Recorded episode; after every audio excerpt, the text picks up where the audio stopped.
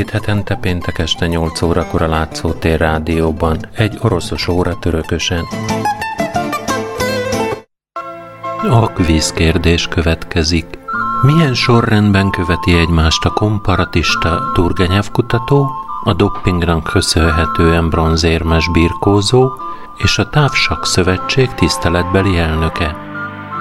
A válaszokat a rádiókukac látszótér pont hu e-mail címre várom. Még egyszer a kérdés. Milyen sorrendben követi egymást a komparatista Turgenyev kutató, a doppingnak köszönhetően bronzérmes birkózó és a Távsakk Szövetség tiszteletbeli elnöke?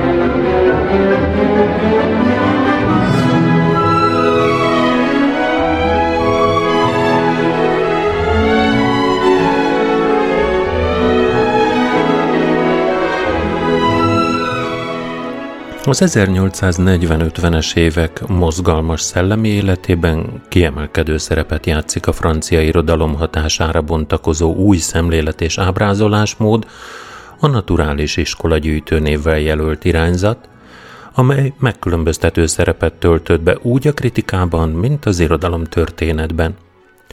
A naturális iskola esztétikai alapelvei, a valóság pontos bemutatása, a természetesség és eltávolodás a romantikától. Jellemzői a társadalmi rétegek, jelenségek, a dolgok leírásai, típusok, de nem általában, hanem például foglalkozások, csoportok képviselőin keresztül.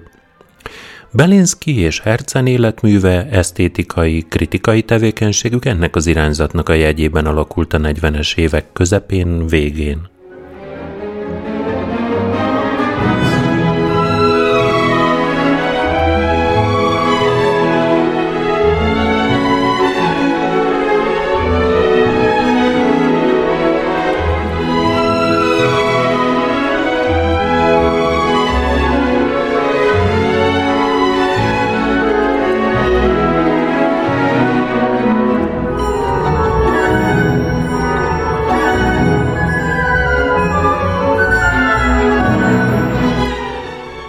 Vissarion Grigorjevics Belinszkij neve gyakran előfordul a tizenkilencedik századi orosz írók ismertetésekor, ő a modern értelembe vett irodalomkritika megteremtője. ezernyolcszáztizenegy. június tizenegyedikén született Sviborgban, ami Finnországban van, de akkor az Orosz Birodalomhoz tartozott, és ezernyolcszáznegyvennyolc. június hetedikén hunyt el Szentpétervárott. Kiemelkedő orosz irodalmár, kritikus, akit gyakran az orosz radikális értelmiség atyjának neveznek. Hajóorvos fia. ezernyolcszázhuszonkilencben lett a Moszkvai Egyetem hallgatója, ezerkilencszázharminckettőben elmaradt vizsgáira hivatkozva, valójában Dmitri Kalinin című ezernyolcszázharmincegyes antifeudális drámája, élete egyben egyetlen szépirodalmi alkotása miatt zárták ki az egyetemről. Szellemi szükségmunkákból tengődött, majd publikálási lehetőséghez jutott a moszkvai Teleszkopban. Kritikusi hírnevét is a Teleszkop heti mellékletében a Malvában ezernyolcszázharmincnégyben közölt Ábrándozás az irodalomról című tanulmányával alapozta meg, melyet Gogol elbeszéléseit méltató, ugyancsak nagy feltűnést keltő tanulmánya követett. Ezek a cikkek Schellingnek a nemzeti karakterről vallott nézeteit magyarázzák és alkalmazzák az orosz kultúrára, bár később Belinszkij inkább Hegel történelem filozófiáját tette magáévá. ezernyolcszázharminckilencben az Otyyecsesztvennije Zapiszki című újságnál állandó munkahelyre lelt. ezernyolcszáznegyven körüli írásaiban már felfedezhetők az ortodox hegelianizmus elleni lázadásának jelei. Belinszkij, Puskin, Lermontov és Gogol műveinek lelkes értelmezője volt. Puskin műveinek legteljesebb és legmélyrehatóbb kritikai elemzését épp a fiatal Belinszkij adta, és ezek az elemzések a mai napig megállják a helyüket. Lermontov Korunk hőse című regényéről rögtön annak megjelenése után ezernyolcszáznegyvenben alapos értő kritikát írt Belinszkij az Otyecsesztvennije Zapiszkiben, összehasonlítva azt Puskin anyaginnyével, Pecsorint saját nemzedéke, saját kora igazi képviselőjének látta. A fiatal Gogol Esték egy Gyikanykai tanyán című novella gyűjteményét, melynek Puskin is csodálója volt, Belinszkij is nagyra értékelte.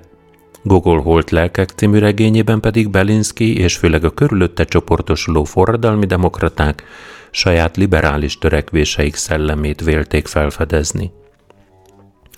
Belinszkij kritikusi tevékenysége a kor legfontosabb filozófiai és esztétikai nézeteihez kötődik. Kezdetben a romantikus hatások uralkodtak a nézetein, majd az ezernyolcszáznegyvenes évek elejétől egy válságokkal teli fordulat után a francia utópista szocialisták hatása érezhető a világnézetén.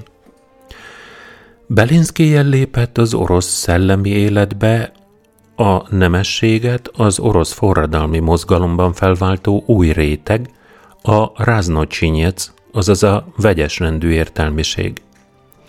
Kezdőirodalmi márként tehát Moszkvában tevékenykedik. Az ezernyolcszázharmincas évek derekától pár évig intenzív barátság fűzi az egyetem vonzás körzetében alakult filozófiai kör tagjaihoz, akik közé Turgenyev is tartozott. Az ezernyolcszázharminckilenctől Pétervárra költözött. A következő nemzedék, Turgenyev és Dosztojevszkij pályakezdésében szintén fontos szerepet játszott. Turgenyev már az ezernyolcszáznegyvenes évek legelején kapcsolatba került Gogollal és a liberális Herzennel. Őszinte barátság alakult ki Turgenyev és a pályája csúcsja, csúcspontja felé közeledő kritikus Belinszkij között, aki nagy hatást gyakorolt a kezdőíróra. Belinszkij hamarosan a Pétervári irodalmi élet központjává vált. Hat évig vezette az Otyecsesztvennije Zapiszki című folyóirat kritika rovatát, majd megelégelve, hogy Krajewski, a lap kiadója embertelenül kihasználja, ezernyolcszáznegyvenhattól haláláig a kor vezető szellemi orgánuma, a Nyekraszov szerkesztette Szovremennyik vezető kritikusa és főmunkatársa lett. Itt megjelent cikkeiben az irodalom egyik feladatát úgy fogalmazta meg, hogy az irodalomnak segítenie kell abban, hogy a még mindig kezdetleges stádiumban lévő orosz nemzet felnőtt, civilizált társadalommá válhasson. Goncsarov, az Oblomov írója ezernyolcszáznegyvenhatban csatlakozott a kritikus Belinszkij köreihez, és ott találkozott Dosztojevszkijjel. Dosztojevszkij pályájának korai korszaka épp a pezsgő irodalmi és szellemi élet Belinszkij körében való részvétel jegyében telt el.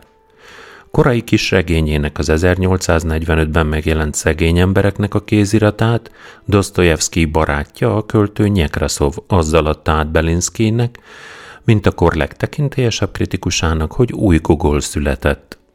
A kezdő író tetten érhető hibái ellenére Belinszkij joggal dicsérte a történet léleklátó erejét. Gogol ezernyolcszáznegyvenhétben adta ki a Nagy vihart kavaró válogatás barátaimmal folytatott levelezésemből című kötetet, melyet kortársai közül sokan elítéltek konzervatív beállítódottsága miatt.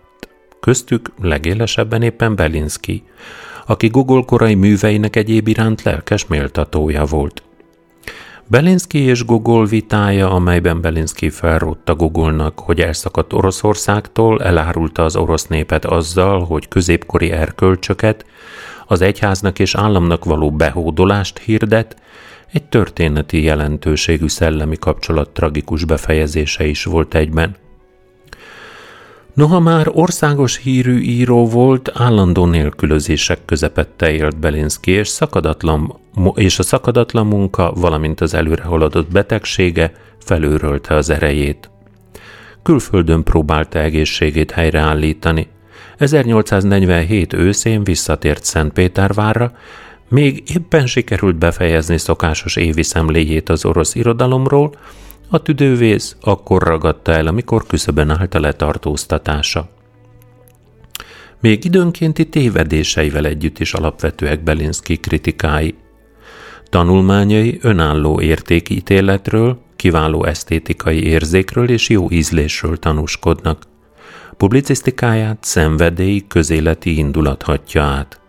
Rendkívül termékeny alkotó.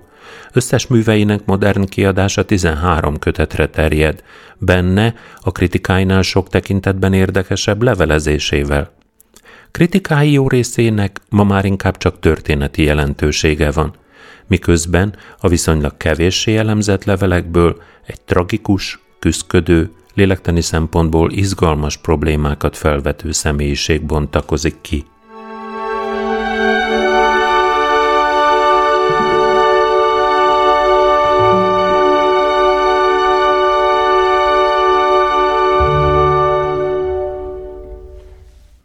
Alexander Herzen, teljes orosz nevén Alekszándri Ivanovics Herzen, ezernyolcszáztizenkettő. április hatodikán született Moszkvában, és ezernyolcszázhetven. január huszonegyedikén hunyt el Párizsban. Orosz újságíró volt, író, politikai gondolkodó. Elsőként ő dolgozta ki a szocializmusba vezető út sajátos orosz változatát, a narodnyik ideológiát.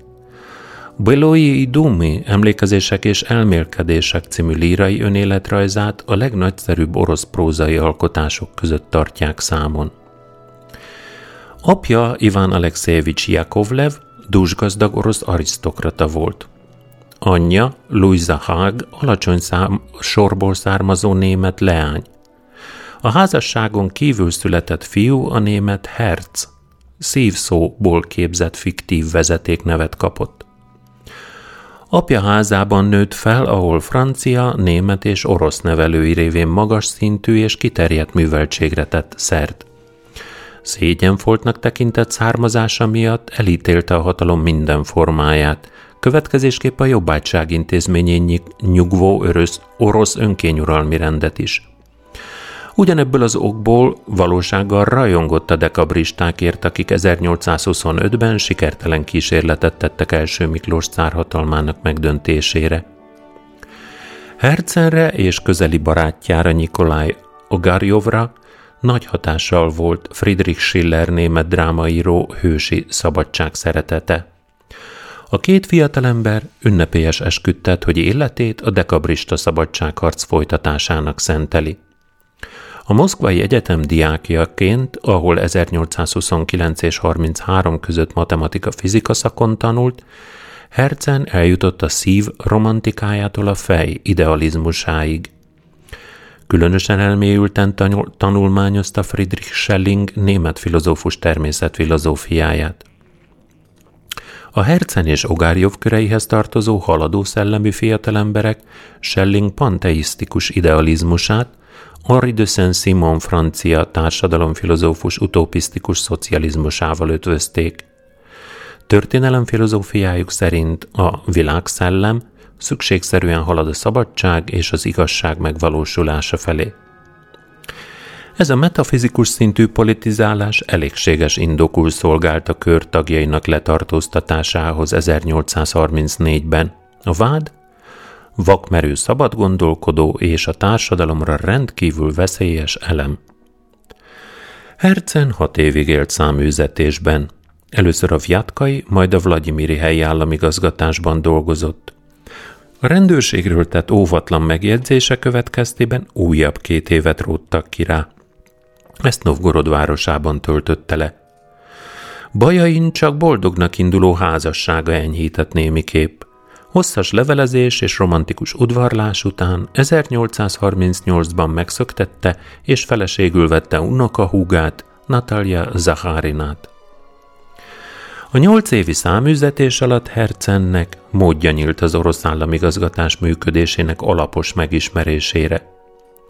Ennek és az őt ért igazságtalanságoknak a hatására nézetei radikalizálódtak.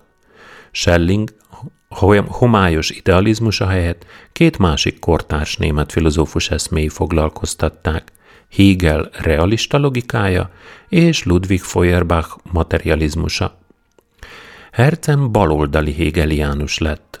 A forradalom algebrájának tekintette a dialektikát, amely szerint a fejlődés összeütköző elmé, eszmék szintézise révén jön létre.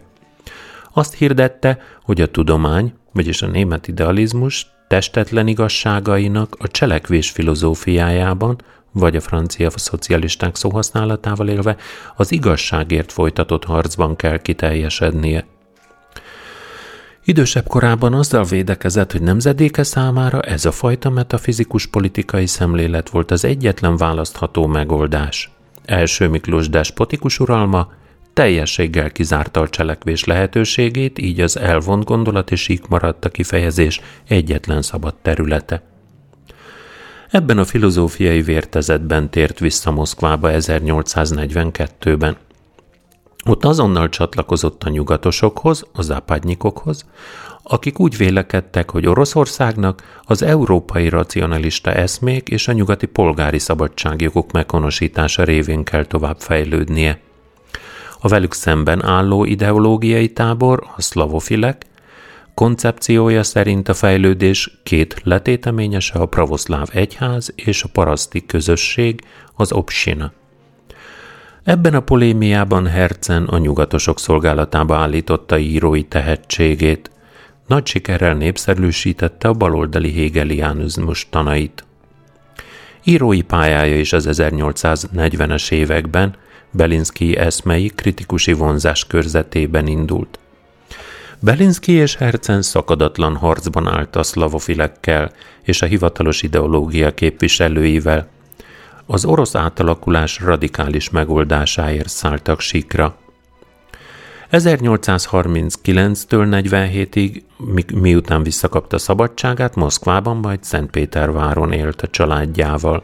Itt szövődtek barátságai akkor jelentős alkotóival, írókkal, költőkkel, filozófusokkal, közöttük Turgenyevvel és Belinszkijjel. A negyvenes években három szépirodalmi alkotása születik. A legjelentősebb közülük a Ki a bűnös, Kto vinovat című regény ezernyolcszáznegyvenhétben, amelyben a kor vezető eszme áramlata, a naturális iskola elvei, a környezet meghatározó ereje, az ember és a társadalom determinisztikus kapcsolata tükröződnek. A családi drámába torkolló történ- szerelmi történet, vádbeszéd a főbűnös orosz önkényuralom ellen, bár Herzen a jó szándékú, de cselekvésre képtelen főhőst is elítéli. A másik két elbeszélés a korabeli orosz társadalom kérdéseivel foglalkozik. Az ezernyolcszáznegyvenhetes Krupov doktor szatíra, melynek orvos hőse arra a következtetésre jut, hogy a fennálló társadalom minden tagja voltaképpen őrültnek tekinthető. Az ezernyolcszáznegyvennyolcas A tolvajszarka romantikusan árnyalt elbeszélés egy szerencsétlen jobbágy színésznőről. ezernyolcszáznegyvenhéttől a nyugati emigrációban a szépirodalom helyébe a publicisztika és a naplóírás lép. Egy évvel azután, hogy apja halálával tekintélyes vagyont örökölt, családjával együtt Franciaországba utazott, és élete végéig nem tért, mivel nem is térhetett vissza hazájába. Párizsban az európai radikalizmus fellegvárában telepedett le, és abban reménykedett, hogy a társadalmi forradalom hamarosan győzni fog. Az ezernyolcszáznegyvennyolcas párizsi forradalomnak Herzen Turgenyevvel együtt szemlélője lehetett, de az ezernyolcszáznegyvennyolcas forradalmi hullám párizsi és itáliai eseményei láttán hamar kiábrándult. Úgy vélte, hogy a retorika nyugati matadorai túlzottan kötődnek a múlt értékeihez, és ezért képtelenek lerombolni a fennálló társadalmi rendet. Herzen meggyőződése szerint Európa már nem képviselt progresszív történeti erőt. A nyugati intézmények valójában halottak. Arra a következtetésre jutott, hogy Hegel tanításával ellentétben a történelemben nem létezik racionális elkerülhetetlenség. A társadalom sorsának alakulását a véletlen és az emberi akarat együttesen határozza meg. Mindezeket két nagyszerű, bár némileg zavaros műben fejtette ki. Csalódottságát magánéleti gondok is növelték. Felesége megcsalta Georg Herweg radikális német költővel. Az asszony ezernyolcszázötvenkettőben bekövetkezett halála mégis nagyon megviselte Herzent. A nyugatba vetett hitének elvesztése után lélekben ismét visszatért Oroszországba. A múlt gazdasági békjójában vergődő öreg Európa nem bizonyult képesnek a szocializmus eszméinek megvalósítására, ugyanakkor a fiatal Oroszország, éppen azért, mert múltjában nem volt megőrzésre érdemes elem, egy radikálisan új megoldás lehetőségét felkínálta számára. Ennek forrását régi ellenségeihez, a szlavofilekhez hasonlóan a falusi földközösségekben, az obsinákban vélte felfedezni, melyek szerinte a jövőbeli szocialista társadalmi rend alapját képezhették volna. Az orosz Herzen ezernyolcszázötvenkettőben Londonba költözött, ahol a rákövetkező évben lengyel emigránsok segítségével megalapította a londoni Szabad Orosz Nyomdát, az első cenzúramentes orosz kiadót. Az első Miklós cár halála ezernyolcszázötvenöt után trónra került második Sándor bejelentette, hogy szándékában áll a jobbágyok felszabadítása. Erre a példátlan olvadásra reagálva Herzen gyors egymás utánban több kiadványt is alapított, és ezeket szigorú cenzúra ellenére rendszeresen becsempészték Oroszországba. A Paljarné zvizdá Sarkcsillag című almanachot, a Galasai Izrasszijit Hangok Oroszországból és a Kolakal Harang címűt előbb havonta, majd hetente jelentette meg. Ez utóbbi lapot régi barátja, a szintén emigrációban élő Ogarjov segítségével hozta létre.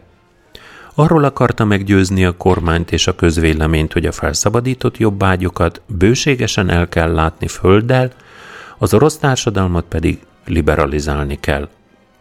Tompított politikai nyilatkozatai élén kevesebbet emlegette a szocialista forradalmat, és többet foglalkozott a sándori reformok konkrét elemeivel. Rövid időre még a felvilágosult monarchiában is hinni tudott.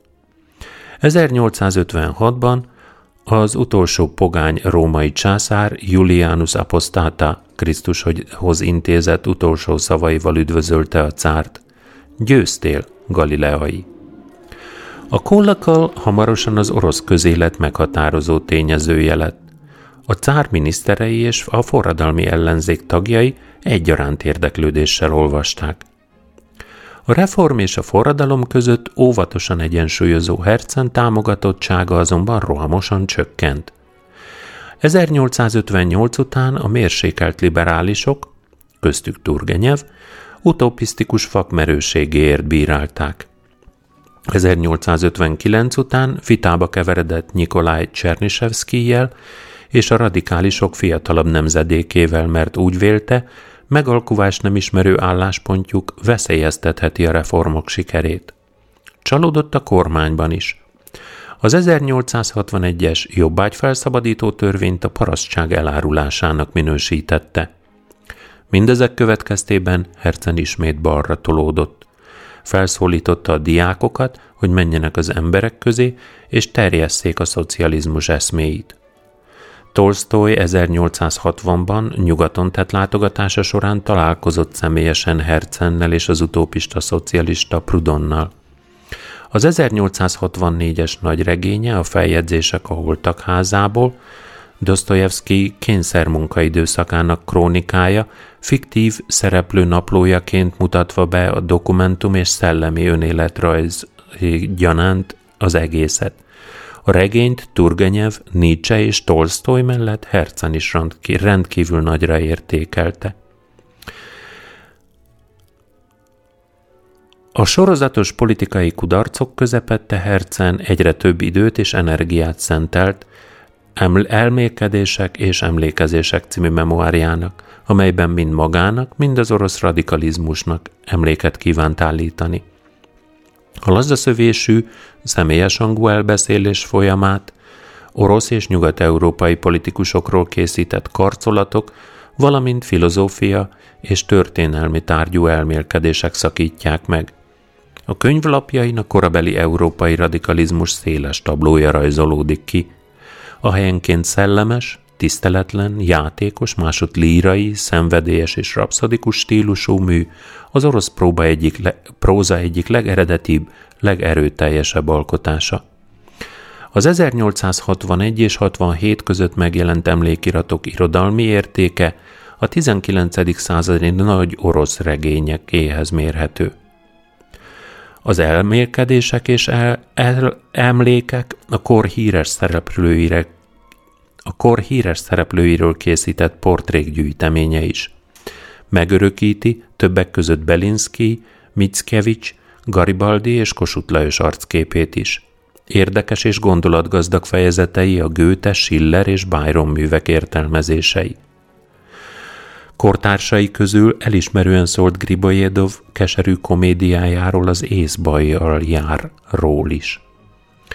Egyik utolsó írásában, a Bakuninnak címzett leveleit tartalmazó K sztáromu tovarisshuban, egy régi elfbaráthoz, Herzen bírálta egykori szövetségesét és felvetette a kérdést, nem kellett túl nagy árat fizetni a forradalomért. A liberális reformerekkel sem tudott fenntartások nélkül egyetérteni, így érdeklődése a munkásszervezeteket tömörítő első internacionálé felé fordult, amelyet ezernyolcszázhatvannégyben hozott létre Karl Marx. Munkája során Herzen gyakorta ingadozott a szocializmus és a liberalizmus eszméi között. Többféleképpen értelmezhető álláspontjának köszönhetően Oroszországban mind a liberálisok, mind a szocialisták egyformán jogot formálnak szellemi örökségére. Magánéletében is sok nehézséget, fájdalmat kellett megélnie. Élete vége felé a magány és a gyökértelenség életérzése hatalmasodott el rajta. ezernyolcszázhetvenben Párizsban halt meg tüdőgyulladásban. Hamvait később Nizzába szállították, és első felesége mellé temették.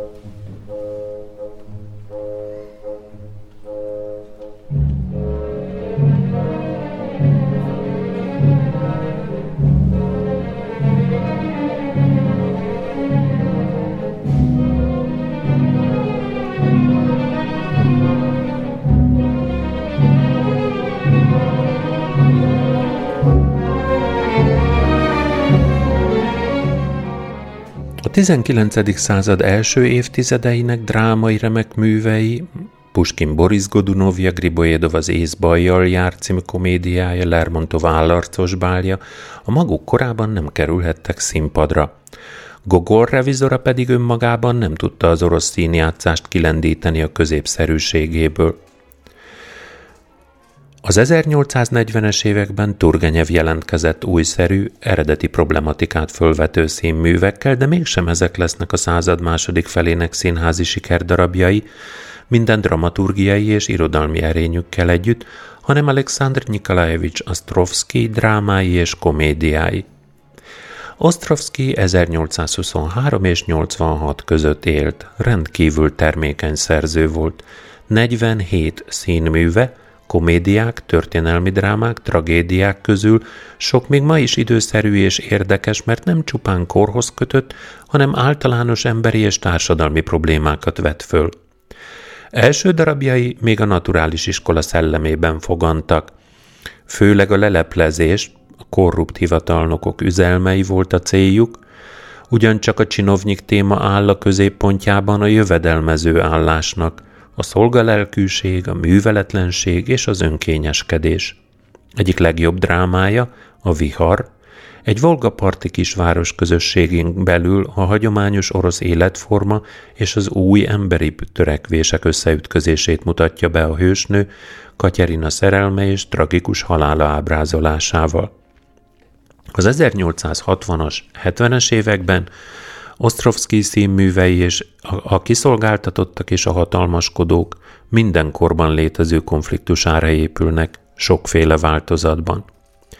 Színműveinek dramaturgiája a sok évszázados hagyományt követi, de szervesen kapcsolódik a folklórhoz, nem csak a népi színjátszás értékeihez, hanem az orosz élet, a népi kultúra világához.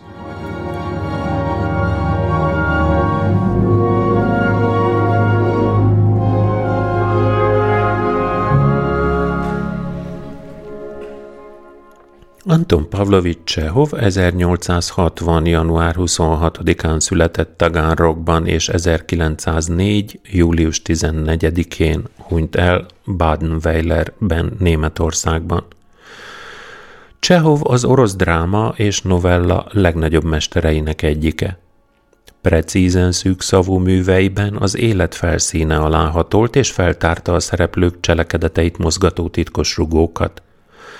Legjobb színműveiből és elbeszéléseiből hiányzik az összetett cselekmény és a frappáns megoldás.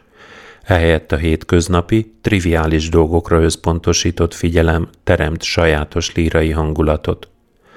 Mesterkélt írói fogásoktól mentes, megtévesztően egyszerű stílusban ábrázolja a korabeli orosz valóságot. A kritikusok a tizenkilencedik század végi realista iskola kiemelkedő alakjaként tartják számon. A tizenkilencedik századi orosz prób- próza és dráma fejlődése szempontjából Csehov életműve korszakos jelentőségűek közé tartozik. Novellistaként világirodalmi mércével mérve is a legjobbak közé tartozik, színművei pedig az eltelt száz év alatt szinte soha nem kerültek le a világ színpadainak repertoárjáról. Csehov az orosz irodalomba kívülről érkezett. Sem származása, sem foglalkozása nem jellemző a tizenkilencedik századi orosz irodalomban. Ez a háttér viszont olyan értékeket és szempontokat adott neki az alkotásaihoz, amelyek hozzásegítették a század vég felé Európában bontakozó újfajta művészi, filozófiai eszmények és irányzatok megértéséhez és továbbgondolásához. Nagyapja felszabadított jobbágy volt. Apja állandó anyagi gondokkal küzdő, istenfélő szatócs, aki kemény kézzel nevelte gyerekeit. Fiát beíratta a vezetése alatt álló templomi kórusba, és megkövetelte tőle, hogy segítsen az üzletben. Az apai szigort édesanyja kedvessége sem tudta ellensúlyozni. Gyermekkora mindig fájdalmas emlékeket ébresztett az íróban. Műveiben mégis gyakran felidézte ezt az erőteljes élmény hatású időszakot. Rövid ideig a helyi görög fiúiskolában tanult, majd átiratkozott a városi gimnáziumba, ahol tíz évet töltött. Ott az akkoriban elérhető legjobb, alapos, de fantáziátlan oktatásban részesült. A tananyag a görög-római klasszikusok művein alapult. Az utolsó három gimnáziumi évét egyedül töltötte a szülővárosában, és fiatalabb diáktársai korrepetálásából tartotta fenn magát, mert apja, aki időközben tönkrement, a család többi tagjával Moszkvába települt, hogy ott új életet kezdjen. ezernyolcszázhetvenkilenc őszén Csehov követte szüleit Moszkvába, és egészen ezernyolcszázkilencvenkettőig ideje jó részét ott töltötte. hetvenkilencben beiratkozott a Moszkvai Egyetem fakultására, orvosi fakultására, ahol nyolcvannégyben diplomát szerzett. Ekkoriban már ő tartotta el a családot, mivel apja csak rosszul jövedelmező állásokat talált magának.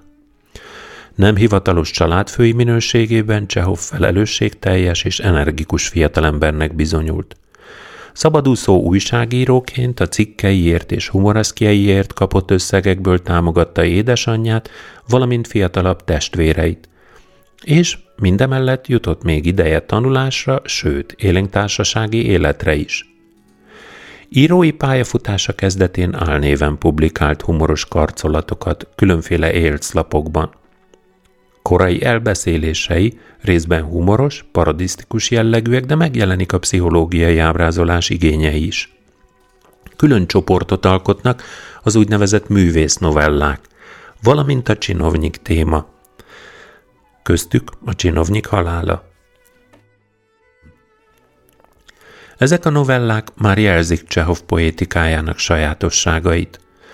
Tömörség, a szerzői narráció háttérbe kerülése, jelenetszerűség, a párbeszédekre épített cselekményvezetés.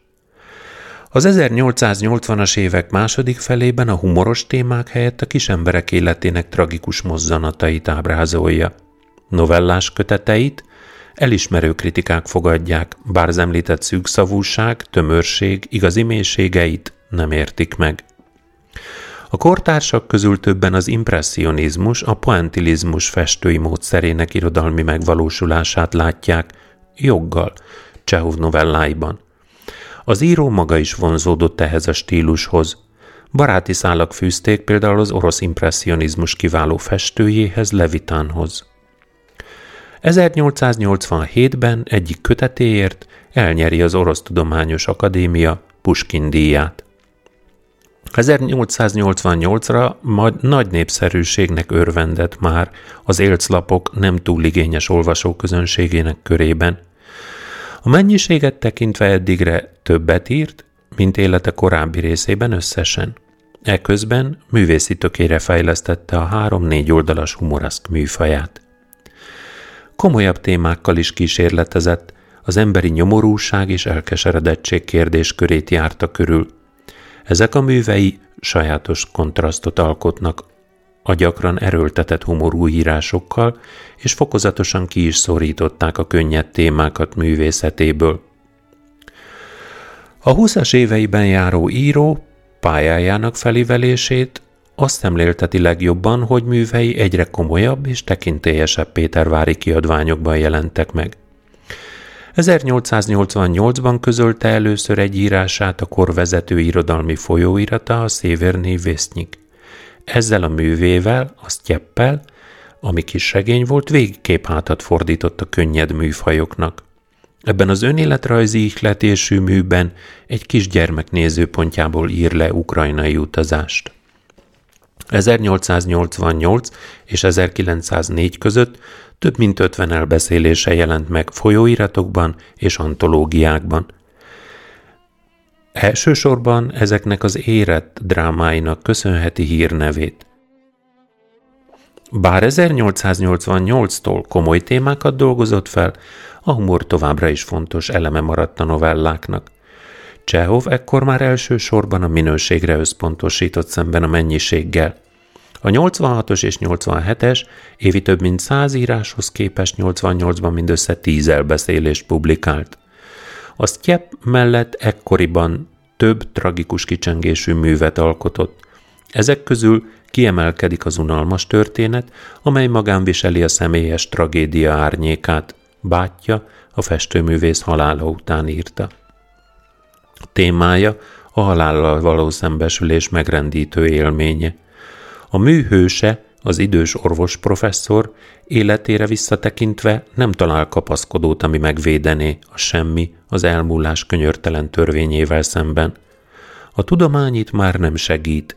A hit nem játszott szerepet életében, és most az eddigi problémátlan élet felszínén megnyílt szakadék döbbenti rá a valódi és hamis értékek, a hiteles és rutinszerű életvitel kettősségére. Az ezernyolcszáznyolcvanas évek végén Csehovra felfigyeltek a kritikusok, de azzal vádolták, hogy nincsenek szilárd politikai, társadalmi elvei, és a műveiben nem mutat irányt az olvasóknak. Ezek a várakozások felbőszítették a politikailag és filozófiailag el nem kötelezett szerzőt. Hogy elmeneküljön a nagyvárosi értelmiségi lét szorító közegéből, az ezernyolcszázkilencvenes éve, év elején egy személyes szociológiai expedícióra indult a Szahalin-szigetre.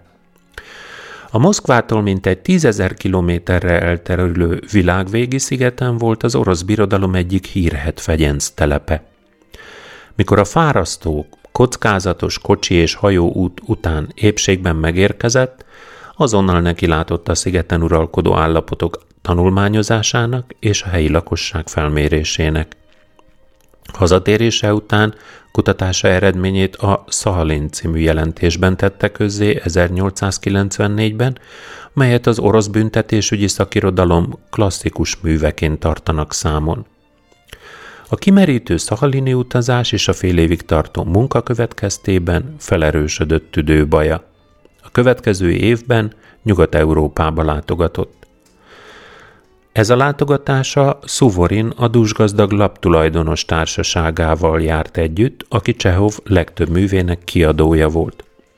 Hosszú és szoros barátságukra barátságuk árnyékot vetett Csehov népszerűségére, minthogy Szuvorin lapja, a Novoje Vremja reakciós nézeteket hirdetett. Csehov újbóli hazatérése után gyógyítással foglalkozott, részt vett különféle oktatási és egészségügyi intézmények szervezésében, és folyamatosan írta az elbeszéléseit. Az ezernyolcszázkilencvenes években olyan remek művek láttak napvilágot Csehov tollából, mint a Rothschild hegedűje, az irodalomtanár, továbbá a melihovói birtokukon töltött évek tapasztalataiból táplálkozó Parasztok, és a mezzaninos ház, valamint az életem. A Parasztok különösen nagy vitákat váltott ki mind a narodnyik, mind a liberális értelmiség körében, mert a paraszti világot nem idealizáltan, hanem valóságos szellemi és anyagi nyomorúságaival, torzulásaival együtt mutatta be, bár nem a naturalista író részvétlenségével. Ezekben az években a Szahalini útja előtt és után Csehov a drámaírói kísérleteit is folytatta. A Manó című hosszadalmas, esetlen komikumú négy felvonásos darabját csodálatos írói bravúrral, elsősorban rövidítések, húzások segítségével dolgozta át valamikor ezernyolcszázkilencven és kilencvenhat között. Az eredmény a Gyergya Ványa, a Ványa bácsi című, a vidéki lét, nemesi lét kilátástalanságát ábrázoló remek mű lett. Az ebben a korszakban keletkezett színpadi alkotásai közül, között találunk még több egyfelvonásos bohózatot, úgynevezett vodvilt is. Ilyen a Medve, a Lánykérés, a Lakodalom, illetve a Jubileum. A Ványa bácsi című színmű az illúziók, életpótlékok, öncsalások és elvetélt lázadások, reménytelen szerelmek világába vezet. A konfliktus helyszíne ezúttal is a vidéki udvarház, szereplői pedig egymással szoros rokoni és baráti kapcsolatban álló emberek, mint Csehov színműveiben általában. Ezért is olyan élesek és fájdalmasak az összeütközések.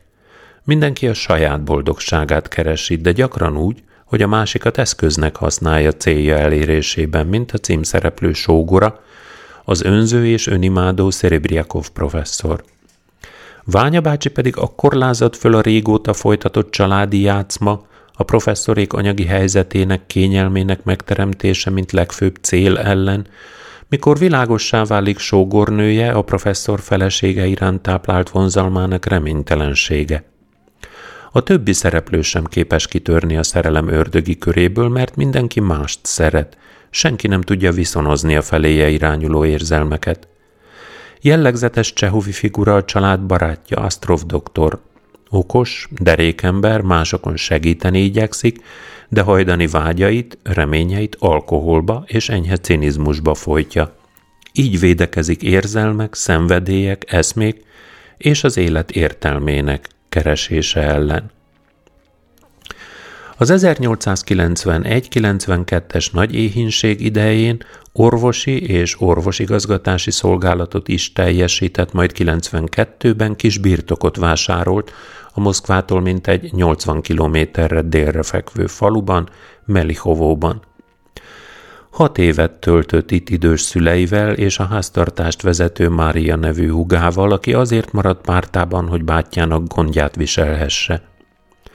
A novellista Csehov számára ez az időszak rendkívül termékenynek bizonyult.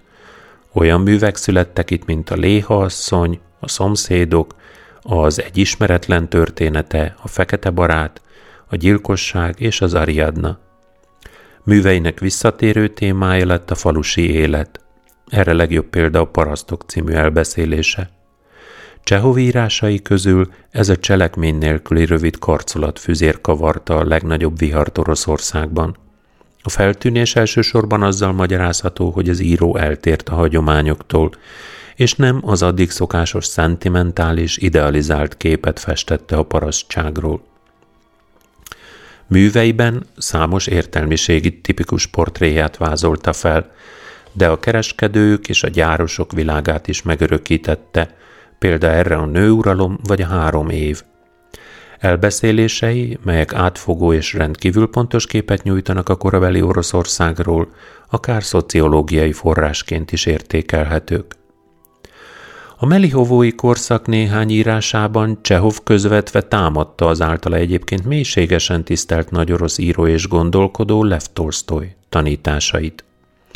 Fiatalabb korában, a nyolcvanas évek második felében több-kevesebb meggyőződéssel maga is hitt a Tolsztoj hirdette egyszerű életben és a neháj erőszakkal ellent a gonosznak elvében, de most visszautasította ezeket a tanokat. Új nézeteit a hatos számú Korterem című remekbe szabott ezernyolcszázkilencvenkettes kisregényében fogalmazta meg. Az idős Ragin doktor a tolsztoji ellent nem állás elvét követve nem tesz semmit a szörnyűséges állapotok ellen, amelyek a vezetése alatt álló kórházban uralkodnak, felszámolásának érdekében, és végül egyik beosztottja mesterkedéseinek eredményeként az elmeosztály ápoltjai között találja magát. A hatos számú Korterem két eltérő filozófiát képviselő, jobb sorsra érdemes ember tragédiája. Ragin, a kórház orvosa, a sztoikus filozófia alapján tanúsít passzivitást a környezetében működő rossz mechanizmusokkal, korrupcióval, durvasággal szemben, míg Gromov, az idegbeteg, túlérzékeny fiatalember a világban tapasztalható torzulásokra túlságosan hevesen reagál, belerokkan az élet nehézségeibe és a tőlük való félelembe. Kettejük beszélgetése nem csak filozófiájuk ellentéteit tárja föl, hanem sorsuk tragédiába fordulását is. Bár különbek környezetüknél, mégis áldozatul esnek a hitványságnak, aljasságnak, mégpedig saját téves előfeltételeik vagy sebezhetőségük miatt. Az egyik akkor, mert akkor sem száll szembe a rosszal, amikor még megtehetné, a másik, mert idegrendszere nem tud megküzdeni a félelemmel. Életem című elbeszélésének főhőse egy vidéki építész fia, szembeszáll a középosztály konvencióival, és a tolsztoji egyszerű életre buzdító tanítást követve szobafestőnek áll. A műben Csehov rávilágít az elmélet elhibázott voltára. Három később írott összefüggő novellájában, a Tokba bújt ember, a Pöszmétebokor és a Szerelemről címűekben tovább, továbbfejlesztette ezt a témát, és olyan embereket mutatott be, akik képtelenek az önmegvalósításra. Amint ezek a személyes szabadság melletti állásfoglalásai is tanúsítják, műveiben gyakran található egyfajta rejtett erkölcsi tanulság, bár átfogó etikai vagy filozófiai rendszert sosem dolgozott ki. Az ezernyolcszázkilencvenhét-kilencvennyolcas év őszén, telén Dél-Franciaországban kezeltette tüdőbaját. ezernyolcszázkilencvennyolctól együttműködött a Moszkvai Művészszínház társulatával, és a kilencvenes évek elejétől már megkezdett színmű tervei után kitűnő darabokkal jelentkezett. Csehov drámáira gyakran alkalmazzák a drámaiatlan jelzőt, mert a hagyományos dramaturgiai megoldásokhoz képest líraibb hangulat jellemzi őket. A víz alatti áramlásnak nevezett, felszín alatt húzódó konfliktusra épül a szerkezetük. Már az ezernyolcszáznyolcvanas évek végétől kísérletezik színműírással, ilyen például az Ivanov és a már említett Manó, de igazi nagyművei a kilencvenes évek második felében és a századfordulón születtek. A Csajka, Sirály az egyetlen darabja, amely minden kétséget kizáróan a melihovói korszakból származik. Ez a szerző által vígjátéknak nevezett négy felvonásos dráma hatalmasat bukott ezernyolcszázkilencvenhat. október tizenhetedikén a Szentpétervári bemutatón. A közönség reakciója láttán az elkeseredett szerző, akit ekkor ért élete egyik legsúlyosabb traumája, a második felvonás alatt elhagyta a nézőteret és megfogadta, hogy soha többet nem ír színpadi művet. Két évvel később az elúj előadást felújították az újonnan alakult Moszkvai Művészszínházban, és az, és az ekkor aratott hatalmas siker visszaállította Csehov drámaírói önbizalmát. A sirály az idősebb és fiatalabb generáció összeütközését mutatja be két színésznő és két író sorsán keresztül. A darab egyes részleteihez ismerősök életéből vett epizódok szolgáltak forrásul. A sirály talán a leglíraibb drámája. A szerző az emberi szív belső harcait, útkereséseit állítja elénk különféle változatokban. A boldogtalanság körtánca alakul ki, az öregedés elől menekülő színésznő, Arkagyina, a középszerűségét életpótlékkal leplező író, Trigorin, a szerelemre és alkotásra vágyó, de értük igazán harcolni nem tudó fiú, Trepljov, aki a színésznő fia, és a rajongó Nyina sorsában, de a mellékszereplők is ugyanezt a táncot járják. A drámában egyedül Nyina lesz képes álmaiért szenvedni és vállalni a csalódásokat, küzdelmeket, szembenézni önmaga lehetőségeivel és vágyaival.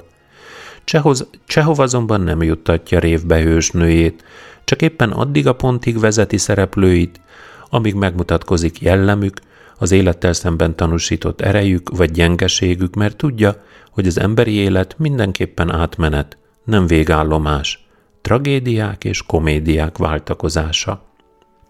A sirály és a Ványa bácsi színpadi sikere újabb drámák írására ösztönözte. ezernyolcszázkilencvenhét márciusában azonban Csehov tüdővérzést kapott. Ezzel kétségtelenné vált a korábbi tünetek alapján régóta sejthető tüdőbaj. Az írónak szembe kellett néznie egyre súlyosbodó betegségével, ezért elő eladta a melihovói birtokot, és a Krim-félszigeten fekvő tengerparti üdülőhelyen, Jaltán építtetett villát. Élete hátralevő éveiben a telet itt vagy a francia rivierán, a moszkvai és pétervári szellemi élettől távol töltötte. Ez azért volt különösen fájdalmas számára, mert darabjait egyre nagyobb sikerrel játszották. Csehov beleszeretett egy fiatal színésznőbe, Olga Knipperbe, aki több színművében is főszerepet játszott. ezerkilencszázegyben házasságot kötöttek, élete során ez volt az egyetlen komoly szerelmi kapcsolata. Mivel azonban Olga a színészi pályán maradt, a téli hónapokat egymástól távol töltötték. Gyermekük sem született. Csehov a pénzügyekkel mindig is hadilábon állt. Hogy anyagi helyzetét rendezze, ezernyolcszázkilencvenkilencben színdarabjai kivételével minden művének kiadói jogát eladta hetvenötezer rubelért, ami nevetségesen alacsony árnak számított. A krími tartózkodása idején ismerkedett meg Lev Tolsztojjal és Gorkijjal. ezerkilencszázban az Orosz Tudományos Akadémia tagjává választották, de Csehov két év múlva lemondott a tagságáról tiltakozásként, mert a cár elutasította Gorkij megválasztását. A jaltai korszakban kevés elbeszélés született. A művész elsősorban drámáira összpontosított. Utolsó két művét, a Trisisztri, három nővér és a Visnyoviszád, Cseresznyéskert címűeket a Moszkvai Művészszínház számára írta. Bármilyen sokat is köszönhetett a színház két alapítójának, Vladimir Nyemirovics Dancsenkónak és Konstantin Staniszlavszkijnak, sosem volt elégedett a végignézett próbákkal és előadásokkal. Kitartott amellett, hogy érett színművei sokkal inkább komédiák, mint tragédiák. Ezért elkeserítette, ha a rendezők túlhangsúlyozták azokat az egyébként sűrűn előforduló jeleneteket, amelyekben a szereplők szenvedélyes kirohanásokat intéznek unalmas és hiába való életük ellen. Sztanyiszlavszkij a természetes, nem deklamáló stílusával vált híressé, mellyel forradalmasította az addig fölöttébb mesterkélt orosz színjátszást. Csehov számára azonban rendezései sosem voltak eléggé természetesek és pátosztól mentesek. Ezért ragaszkodott hozzá, hogy műveit a lehető legkönnyedebb módon adják elő. Kívánsága azóta is csak a legritkább esetben teljesült, pedig darabjait a világ minden részén játsszák. A túlzott komolyság például teljesen tönkreteheti a Három nővér című darabot, amelyben Csehov három fiatal vidéki nő vágyakozásairól rajzol érzékeny képet. A három nővér központi szimbóluma Moszkva. A rossznak, átmenetinek érzékelt jelenből a három nővér, hajdani jómódú katonatiszt lányai, Olga, Mása és Irina, a gyermekkor helyszínére akarnak visszamenekülni, a múltat szeretnék jövendővé varázsolni, mert ebben látják a boldogság zálogát, és miközben lelki, szellemi energiáikat ennek az illúziónak áldozzák, ők maguk a legsiványabb hétköznapiság áldozataivá válnak. Sógornőjük, Natasa közönségessége eluralkodik rajtuk, környezetükön, s egyre reménytelenebb helyzetben őrzik a szépség, az értelmesebb élet emlékét, vágyát, a kitörés lehetősége nélkül. Csehov, aki váltig bizonygatta, hogy cseresznyéskert végjáték, sőt helyenként bohózat, ebben az utolsó darabjában metszően kritikus képet rajzolt a hanyatló földbirtokos osztályról, de jellemábrázolása alapvetően komikus színezetű maradt. A darabot ezerkilencszáznégy. január tizenhetedikén mutatták be Moszkvában. A cseresznyés kertben is szimbolikus jelentése van a kertnek. Csak ez nem a jövő jelképe, hanem a múlté. Egykori birtokosaik, Ranyevszkaja színésznő és fivére Gajev nem tudják megtartani a szépséget, gyermekkorukat jelentő kertet, anyagi helyzetük, mely gyakorlatiatlan tékozló életmódjuk következménye rákényszeríti őket az eladásra. Az új gazdag vevő a jó szándékú, de lapos pragmatizmusában csak a hasznot értékelő Lopahin kivágatja a meggyes kertet. Az oroszban ugyanis megyfákról van szó, hogy terveit megvalósítsa. Két véglet.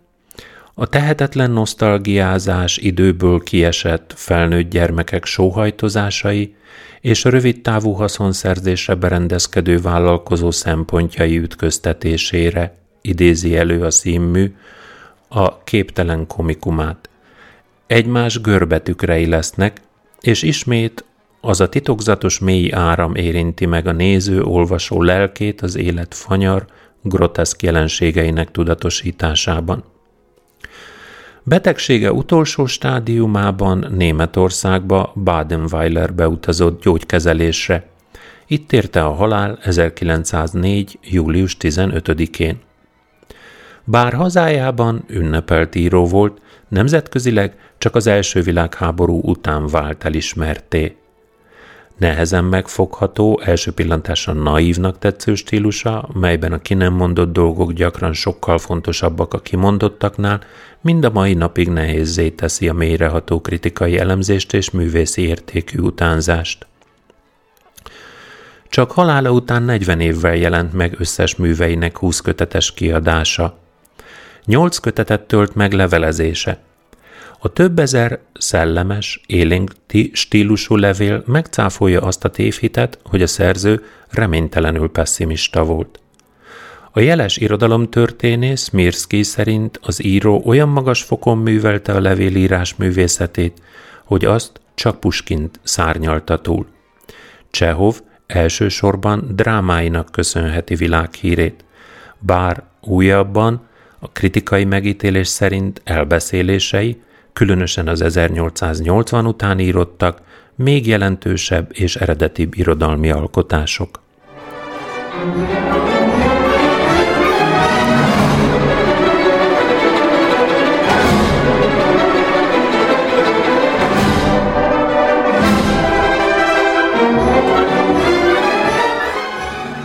Köszönöm szépen, hogy velem és három korszakos alkotóval töltöttétek a mai estéből ezt az egy órát. Hamarosan kilenc óra, a hétvégét ezennel szokásomnak megfelelően ünnepélyesen elrendelem.